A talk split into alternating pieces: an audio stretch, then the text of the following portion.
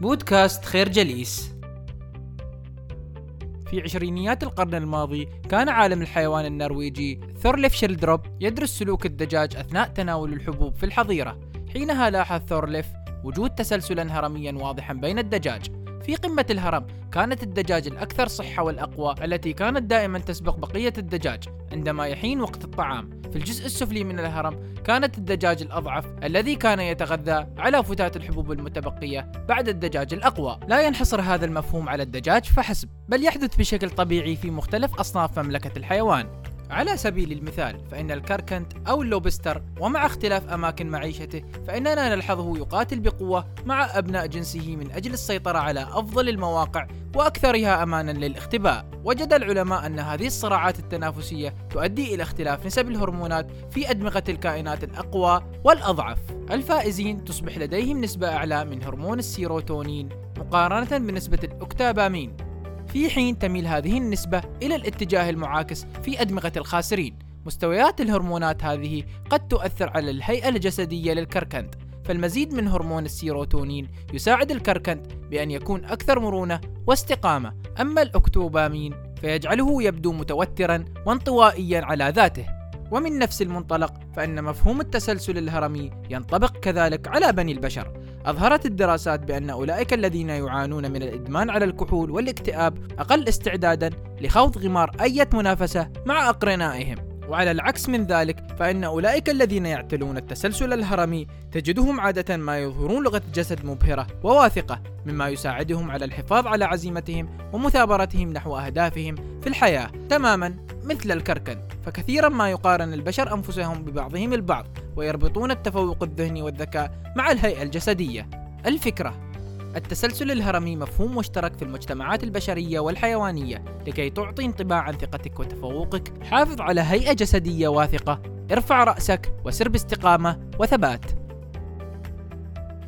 كان الكاتب جوردن بيترسون يعود بين الفينة والأخرى إلى مسقط رأسه في كندا وهي مدينة صغيرة تدعى فريفو. في ولاية ألبرتا وفي كل زياراته كان يحرص على لقاء أحد أصدقاء طفولته والذي لم يغادر تلك المدينة قط.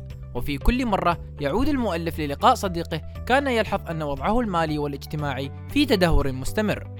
رغم أنه كان يرى في صديقه طاقة كاملة هائلة لتحقيق الكثير في الحياة كان السبب وراء ذلك من وجهة نظر بيترسون أن صديقه كان يقضي معظم وقته في المدينة مع صحبة سيئة كانت تحبطه دائما وتحيده عن السعي وراء أهدافه في الحياة.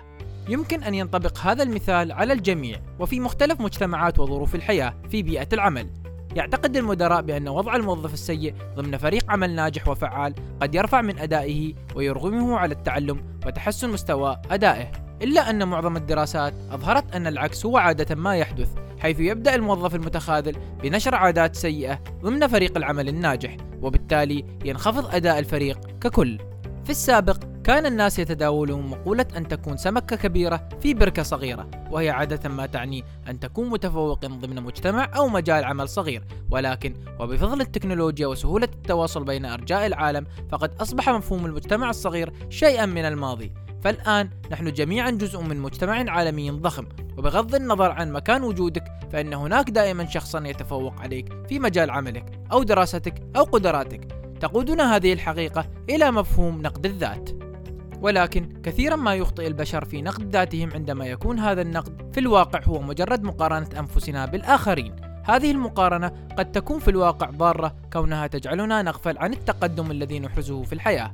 كما يمنعنا من رؤية الخطوات الناجحة التي نحرزها رغم أن كثيرها قد تكون صغيرة في معظم الأحيان.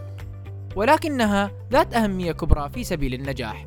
تؤدي المقارنات إلى إغفال الهدف الأسمى من خلال التركيز على جانب واحد من حياتنا وتوجيه جهودنا وسعينا بشكل غير صحيح نحوه. لذلك فإن الطريقة الأمثل لنقد الذات تتمثل في ترك المقارنات الشخصية مع الآخرين والتركيز على مقارنة ما أنت عليه الآن بإنجازاتك السابقة. تذكر دائما أين كنت وأين وصلت في طريق النجاح. الفكرة تأكد من أن تحيط نفسك بمجموعة من الأصدقاء الناجحين الذين يوفرون لك الدعم المستمر. عندما تقيم إنجازاتك ابتعد عن المقارنة مع الغير وركز على مقارنة نفسك بإنجازاتك السابقة. رأى العديد من المفكرين على مر العصور أن الحياة قاسية وغير عادلة لدرجة أن التغييرات الجذرية التي يتخذها البعض لمواجهة صعوبة الحياة لها ما يبررها.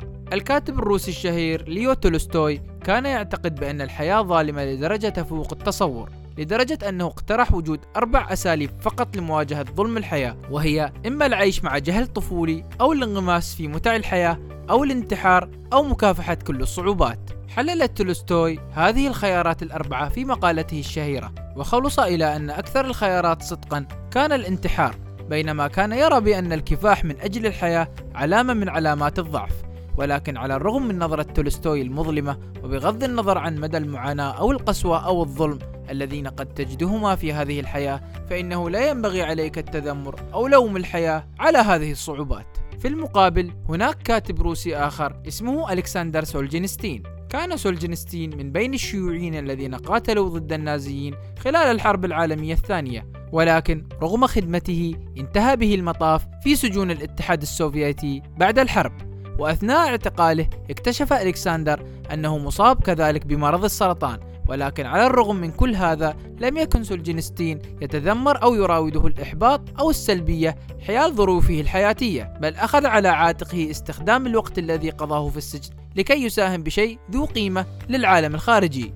قضى سولجينستين فترة سجنه في كتابة كتابه الشهير أرخبيل جولاغ الذي قدم توثيقا تاريخيا للمخيمات السوفيتية التي عايشها سولجينستين بشكل مباشر. لعب الكتاب دورا مهما في القضاء على الدعم الكبير الذي كانت تحظى به الشيوعية لدى مختلف المفكرين العالميين آنذاك.